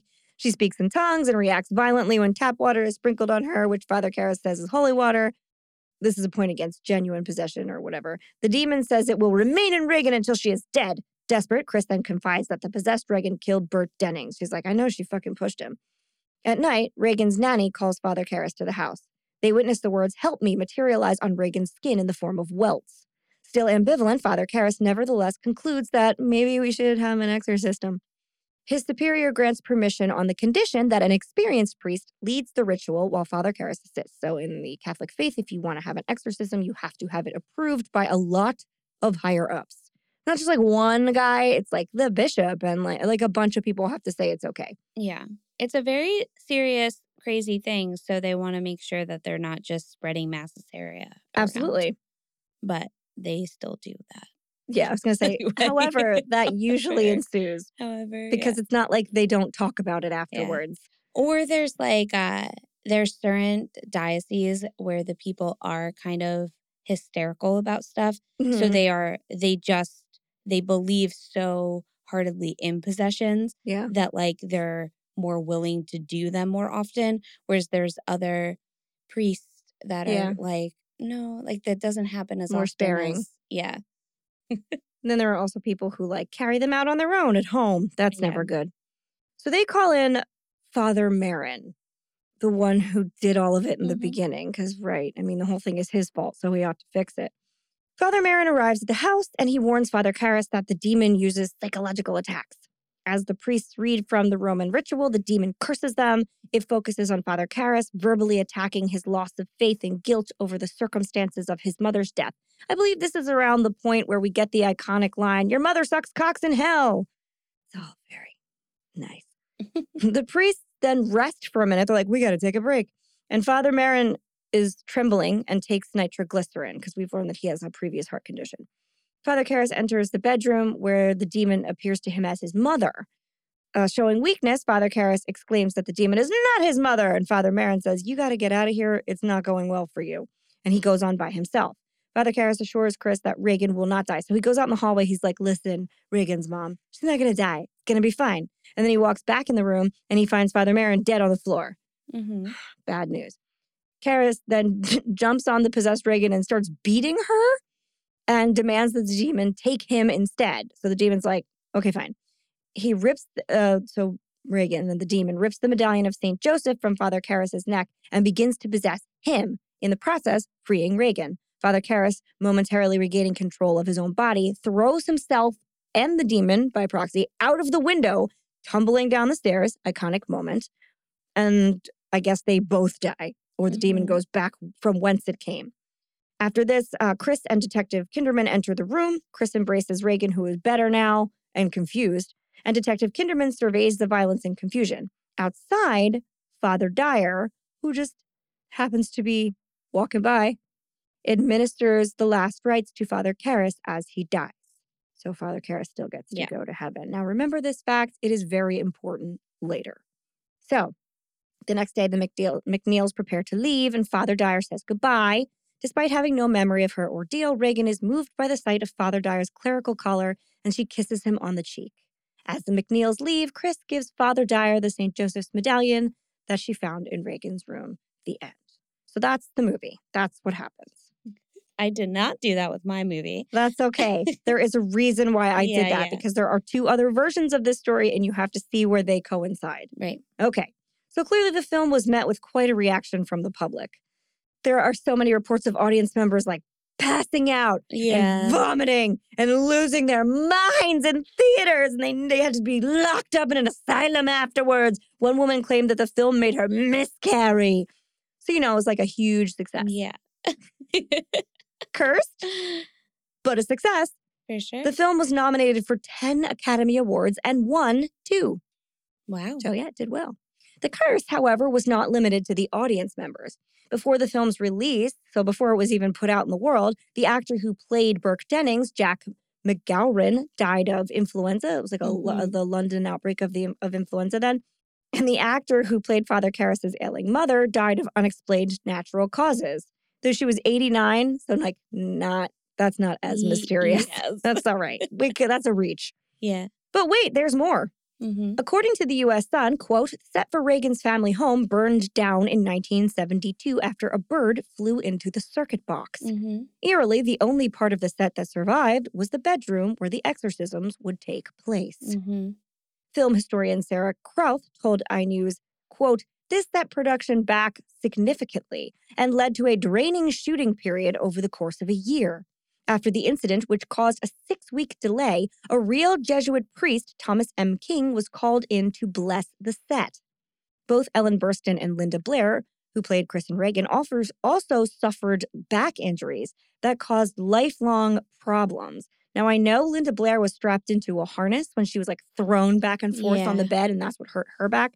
I think Ellen Burstyn fell in like a dresser fell on her or something, but she Mhm. was on crutches for the latter half of the movie Yeah. and had to put them aside when she was on screen. So, Yep. like, not good. You'd think, you'd think that this might stop them from making sequels. Nope. But those of you who have watched a recent Netflix series on a certain serial killer will know that it didn't. Mm-hmm. All part of the curse, baby. Bet you didn't know Jeff was making a guest appearance this week, did you? Apparently, he's part of The Exorcist Curse. Oh yeah. hmm Just, uh, guys, spare us the memes because they get us in trouble. So, suffice to say, the book and movie made a rather enormous splash. But perhaps the scariest part of the entire franchise, curse and all, were five little words based on a true story. Mm-hmm. Does that mean that somewhere in the world there is a little girl who stabbed her crotch with a cross and projectile vomited on a priest? Absolutely. No. No. But maybe? Yes. Sort of. Yep. Let me explain. Okay. Originally, the true story was said, so like when they're like, here's the true story, we said it was based on. It was said to be about a young boy named Robbie Mannheim, whose alias was Roland Doe, occasionally Robbie Doe. Okay. Yep. They said it, it is said that he is from Mount Rainier, Maryland. Robbie was an only child with working parents, and so he spent a lot of time with his eccentric Aunt Harriet. Aunt Harriet was into spiritualism. She's like the cool aunt. I picture her wearing like a caftan and having like Mhm. crazy dyed hair I love it. and loving like an afternoon sherry and Yeah. letting him have a little too. So, anyway, Aunt Harriet, who's definitely cool, introduced Robbie to the Ouija board. And that is, of course, where the trouble began. After Aunt Harriet's death in 1949, strange things began happening at Robbie's house. There were unexplained noises, furniture would move about on its own, vases would levitate and fly through the air.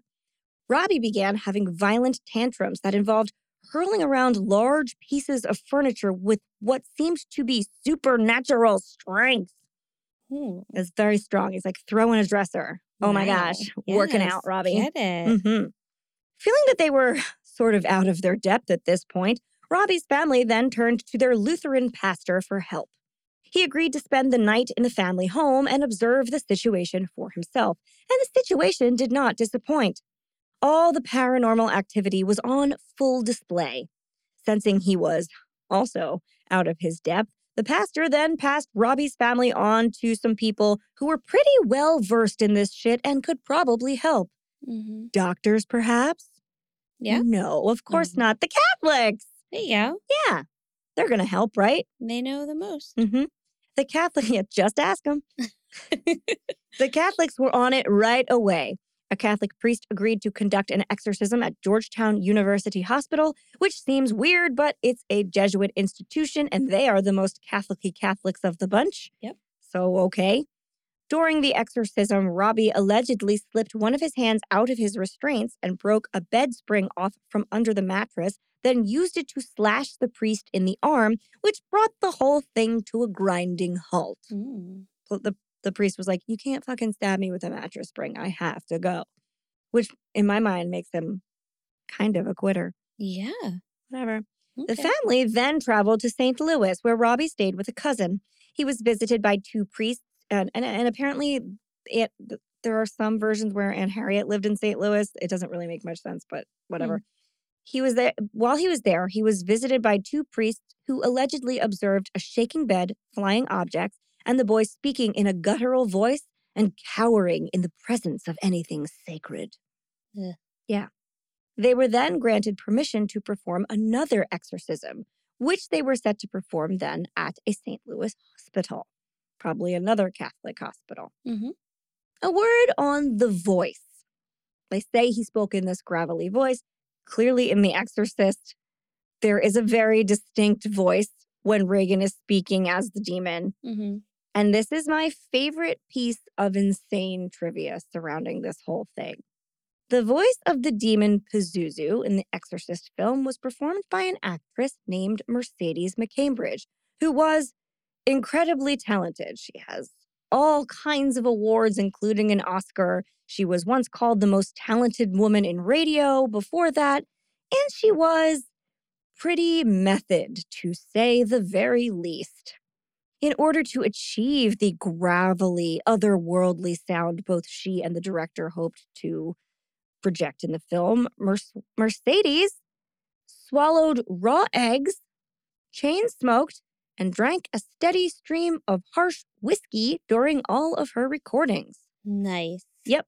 She also voiced all of the terrifying characters' dialogue while tied to a chair, so that the demon seemed to be constantly struggling against its restraints. Hmm. Crazy, right? Yeah. No. So the next time you watch The Exorcist, picture that voice of a woman kind of drunk, full of raw eggs, smoking cigarettes, and tied to a chair. Yeah. Yeah. So great. A real possession story. Exactly. That's how it really would be. Back to Robbie. He's at his cousin's house. The cousin's probably like, Why the fuck did you bring this guy here? Okay. Mhm. So he decides to contact one of his professors at St. Louis University, a bishop who in turn speaks to a man named Father William S. Bowdern, which is who is an associate at College Church and a very real person and a very strict Catholic. Together, both priests visited Robbie in his relative's home, where they allegedly observed yet again shaking bed, flying objects, and the boy speaking in a guttural voice and cowering in the presence of anything sacred. Okay, so same thing. Everybody's on the same page. Father Bowdern was granted permission from the Archbishop, again, many steps, to perform another exorcism. Oh. Yeah, do it again. Yeah. During this second exorcism, words such as evil and hell, along with other various marks, appeared on Robbie's body.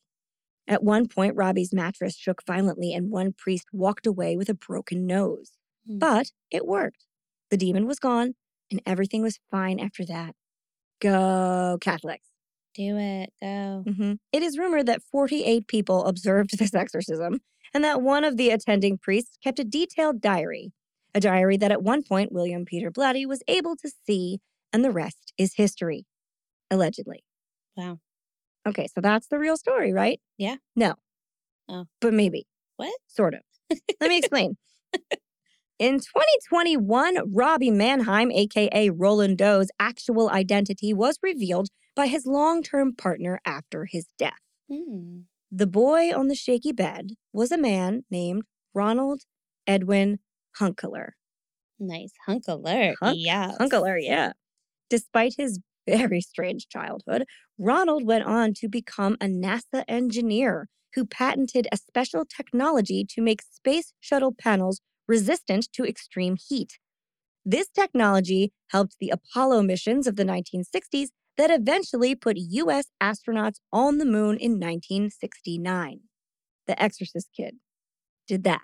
Amazing. The one that told the astronaut, You're going to die up there. Yeah. Later, put an astronaut on the moon. Uh huh. Oh boy. hmm I couldn't make this shit up if I tried, you guys. That's so good. Yeah.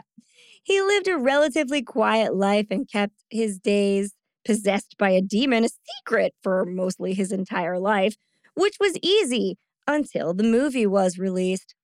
Ronald's companion of 29 years was quoted as saying, quote, on Halloween, we always left the house because he figured someone would come to his residence and know where he lived and never let him have peace.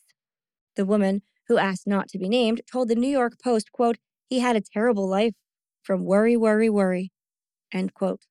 Ronald retired from NASA in 2001 after nearly 40 years with them and lived the rest of his life trying to hide from his past before dying a month shy of his 86th birthday in 2021. But what happened to him all those years ago? Was it really the devil? Was it? No, it Oh. wasn't. But it's a hell of a show for a little while. Yeah. Ronald Edwin Hunkeler was born in 1935 and grew up in a middle class family in Cottage City, Maryland. When he was 14, he began to hear knocking and scratching sounds coming from his bedroom walls. Oh. Yeah. Objects seemingly flew across the room, and his bed somehow moved on its own, according to him, at the time. In March of 1949, the Hunkelers family minister, the Reverend Luther Schulze, wrote to Duke University's parapsychology lab about what was going on with Ronald. As Reverend Schulze had a keen interest in the paranormal, he told the folks at Duke how, quote, chairs moved with him and one threw him out of it, and his bed shook whenever he was in it. The Reverend also cited the family stories of tables overturning, their floors being scarred from the sliding of heavy, heavy furniture, and in one, how a quote, picture of Christ on the wall shook when Ronald was nearby. But remember, this guy liked ghosts Yeah. and probably wanted to see some. Mm-hmm. If he had connections with the parapsychology lab at Duke, this was probably not his first haunted rodeo. Right. Okay.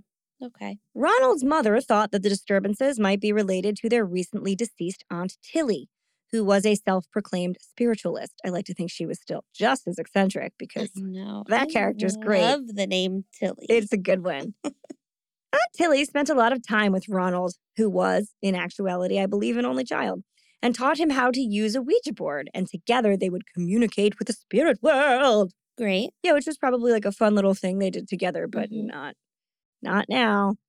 Ronald's family did, however, have him medically and psychologically evaluated, but doctors could find nothing wrong with him. So the church seemed to be the way to go. Eventually, Reverend Schulze advised them to see a priest. And being an ever thorough group of people, they instead saw a bunch of priests. Mm-hmm. Father William Bowdern, who was also William Peter Blatty's direct contact for this case, so he spoke directly to him, was among a small group of Jesuit priests who, quote, helped Ronald by conducting more than 20 exorcisms on him in the span of just three months. Oh, but when you need it, you need it. I mean, you got to do what you got to do. Now, this kind of treatment is exactly what killed Anneliese Michel. Yeah. But there is one crucial difference here. Anneliese believed she was possessed, Ronald did not. Mm. Father Bowdern, by the way, is one of the most Catholic of Catholics and once penned an article titled The Problem with Courtship and Marriage. Yeah.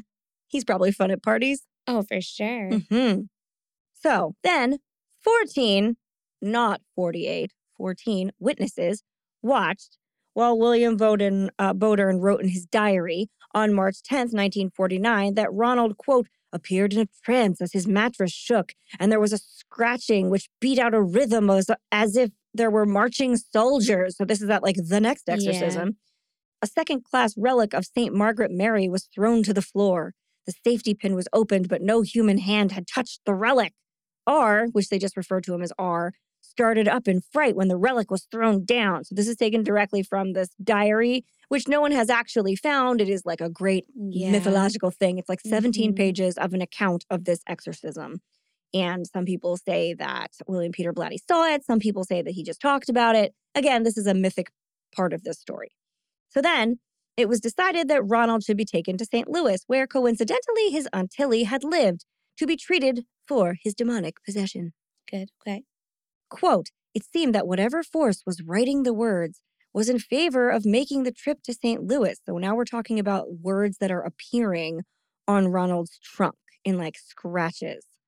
And this is uh, what Father Bowdern wrote in his diary. According to a Catholic website called sensusfidelium.com. I don't think we should even include that. I don't know. no, I know. It says, quote, oh, well, the New York Post put it in first, know. so I we're know. fine. Okay. It says, quote, on one evening, the word Lewis was written on the boy's re- ribs in deep red scratches. So they were like, that must mean we have to go to St. Louis. Oh, right. Yeah. Not like our neighbor Lewis, might be a little shit or something. I don't know. I would have gone right to that, but whatever. I know, or I would have thought if if he was possessed by Mhm. a demon, I would have thought that the demon's name was Lewis, Yeah. Oh, is your name Lewis? Exactly. I don't think I would have gone right to St. Louis. and Lewis would be um Lucifer. There you go. Problem solved. There you go. But then now using him as a human Ouija board, there was next a question of like when they should leave. So like, well, what Lewis, when should we go to St. Louis? And the word Saturday appeared plainly written on the boy's hip. Ah, okay. And then they were like, how long should we stay in St. Louis? And another message appeared on Ronald's chest that said three and a half weeks. Oh my god, I would be so mad. I mean, I I know that you're kidding, but I would be so mad if I was Ronald. It was just like, can you stop asking a question? I know. but like, if you really wanted to miss three and a half weeks of school, that'll do it. I will. I will dig a pencil right in there. Ah, yeah, Look away while I scratch myself. you got to commit, man. On March 21st, 1949, Ronald entered the Alexian Brothers Hospital in St. Louis. It's a different named hospital now, but back then it was a small Catholic Mhm. hospital. And as soon as he got there, he had convulsions so violent that they broke a priest's nose. That's true. There you go. So they're like, we got to do another exorcism. I guess so. One more, one more again. After which, Ronald claimed to have seen visions of St. Michael holding a flaming sword. And after that, his soul had been freed from the devil. Oh, good. Yeah. And he was good forever. Okay. So the newspaper reported this and everything. There are articles about like this big triumph of the Catholic Church. They're like, "You- Yeah. the church did it. Priests are great.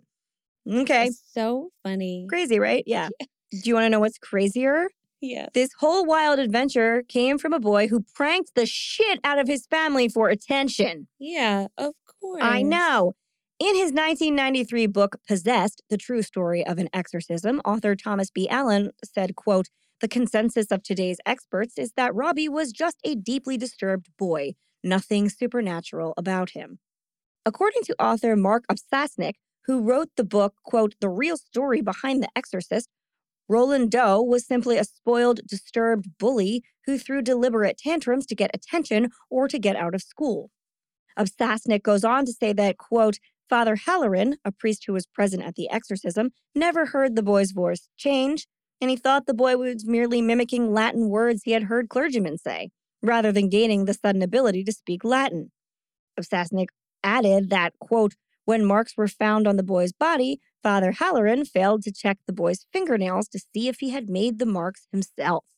Mark Opsasnick wrote that, quote, after he located and spoke with neighbors and childhood friends of the boy, most of whom only referenced the are referenced by initials, so you're not going to go find these people. He concluded that the boy had been a very clever trickster who had pulled pranks to frighten his mother and to fool children in the neighborhood. I feel like it went out of hand though. Yeah, for sure. Furthermore, according to Joe Nickell, who writes for the Skeptical Inquirer, quote, there was simply no credible evidence to suggest the boy was possessed by demons or evil spirits, and that on one occasion the boy was reportedly seen scratching the words hell and Christ into his chest by using his own fingernails. Yeah. Gotta commit, man.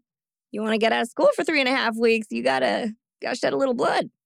According to the New York Post, in 2018's Diabolical Possession and the Case Behind the Exorcist, an overview of scientific research with interviews with witnesses and experts, Oh man. a cumbersome title, Yes. writer Sergio Rueda reported how the Hunkeler family explained the clan's dynamics. They said that the father tended to spoil Ronald and the mother was stricter. She was also, according to an interview with uh, the Right Reverend Schulze, very superstitious. The minister admitted he initially wondered if Ronald may have manipulated her beliefs, turning to trickery to get her to take him out of school for a while. In the end, Ronald's companion admitted that even he never believed that he was the victim of satanic possession and completely shunned religion for the rest of his life. She said, quote, He said he wasn't possessed. It was all concocted. He said I was just a bad boy. And maybe that's why he spent the rest of his life so very worried. Mm. The church, on the other hand, who considers Ronald to be one of their greatest, greatest triumphs, is sticking to their guns. But in yeah, one, you have to at that point. I know they're like, no, it was possession. It was, and I we mean, did it. Also, like he was a bad boy, probably because he was possessed. he was just a very bad boy. Like, what would what would possess a child to be that bad? A okay. Papuzla. What was the name of it? Crapula. No, Crapula's the hangover Yeah, demon. That's true. Pazuzu is the other one. Pazuzu. Mhm.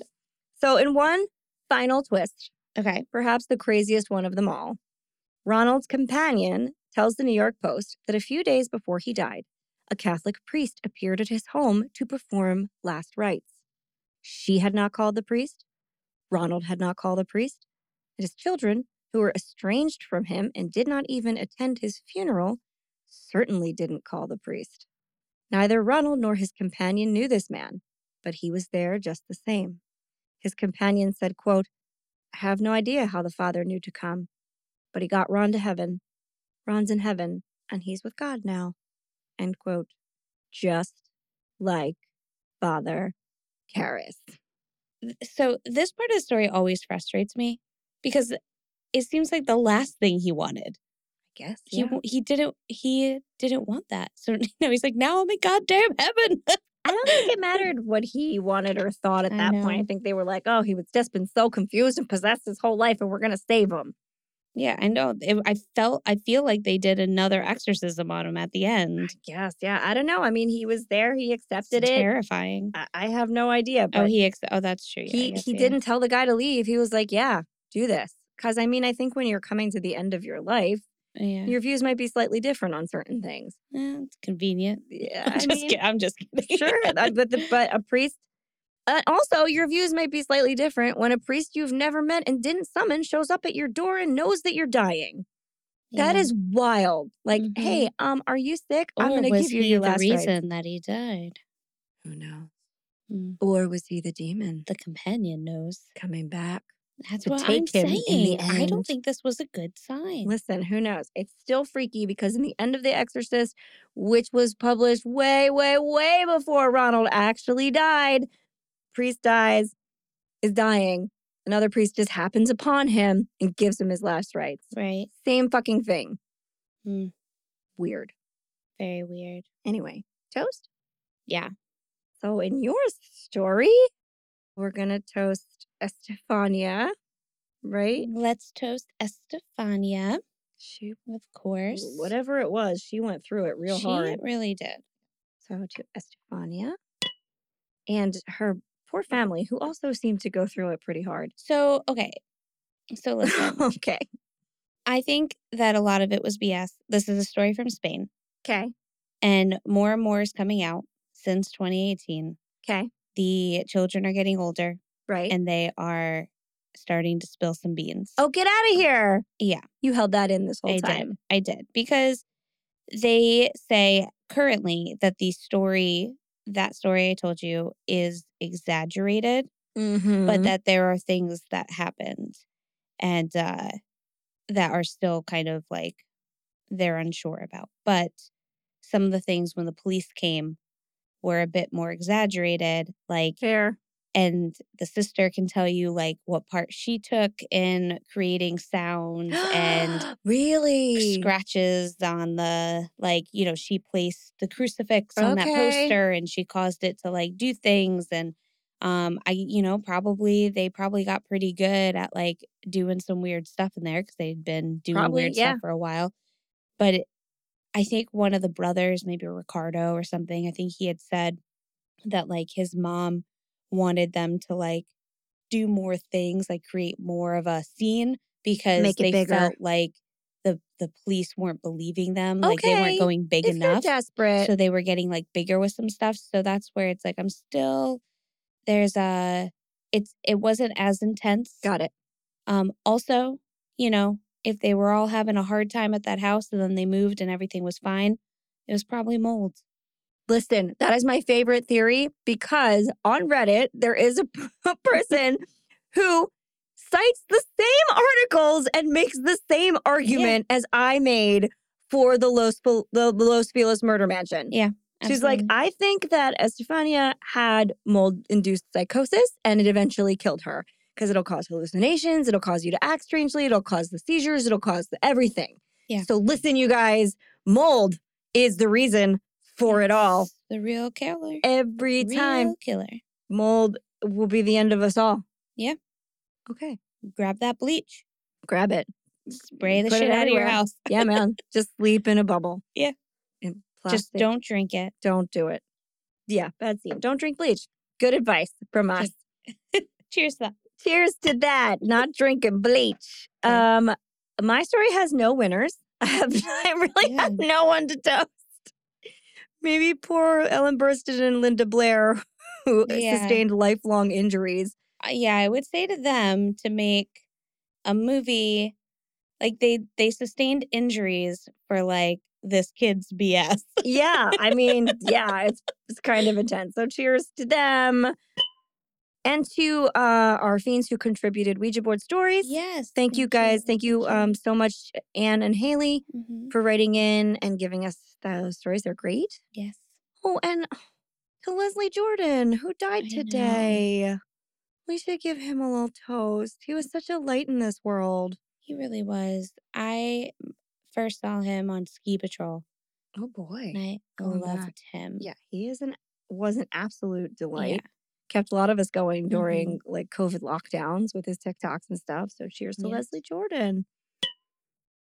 And if we found ourselves possessed by a demon, overcome by mold madness, or just really wanted to get out of school for a while, we would be dead.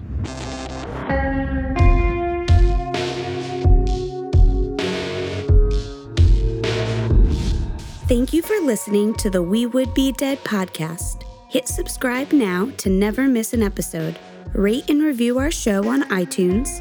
Follow us on Facebook, Instagram, and Twitter at Would Be Dead Pod. And join our Facebook group to discuss the podcast and more.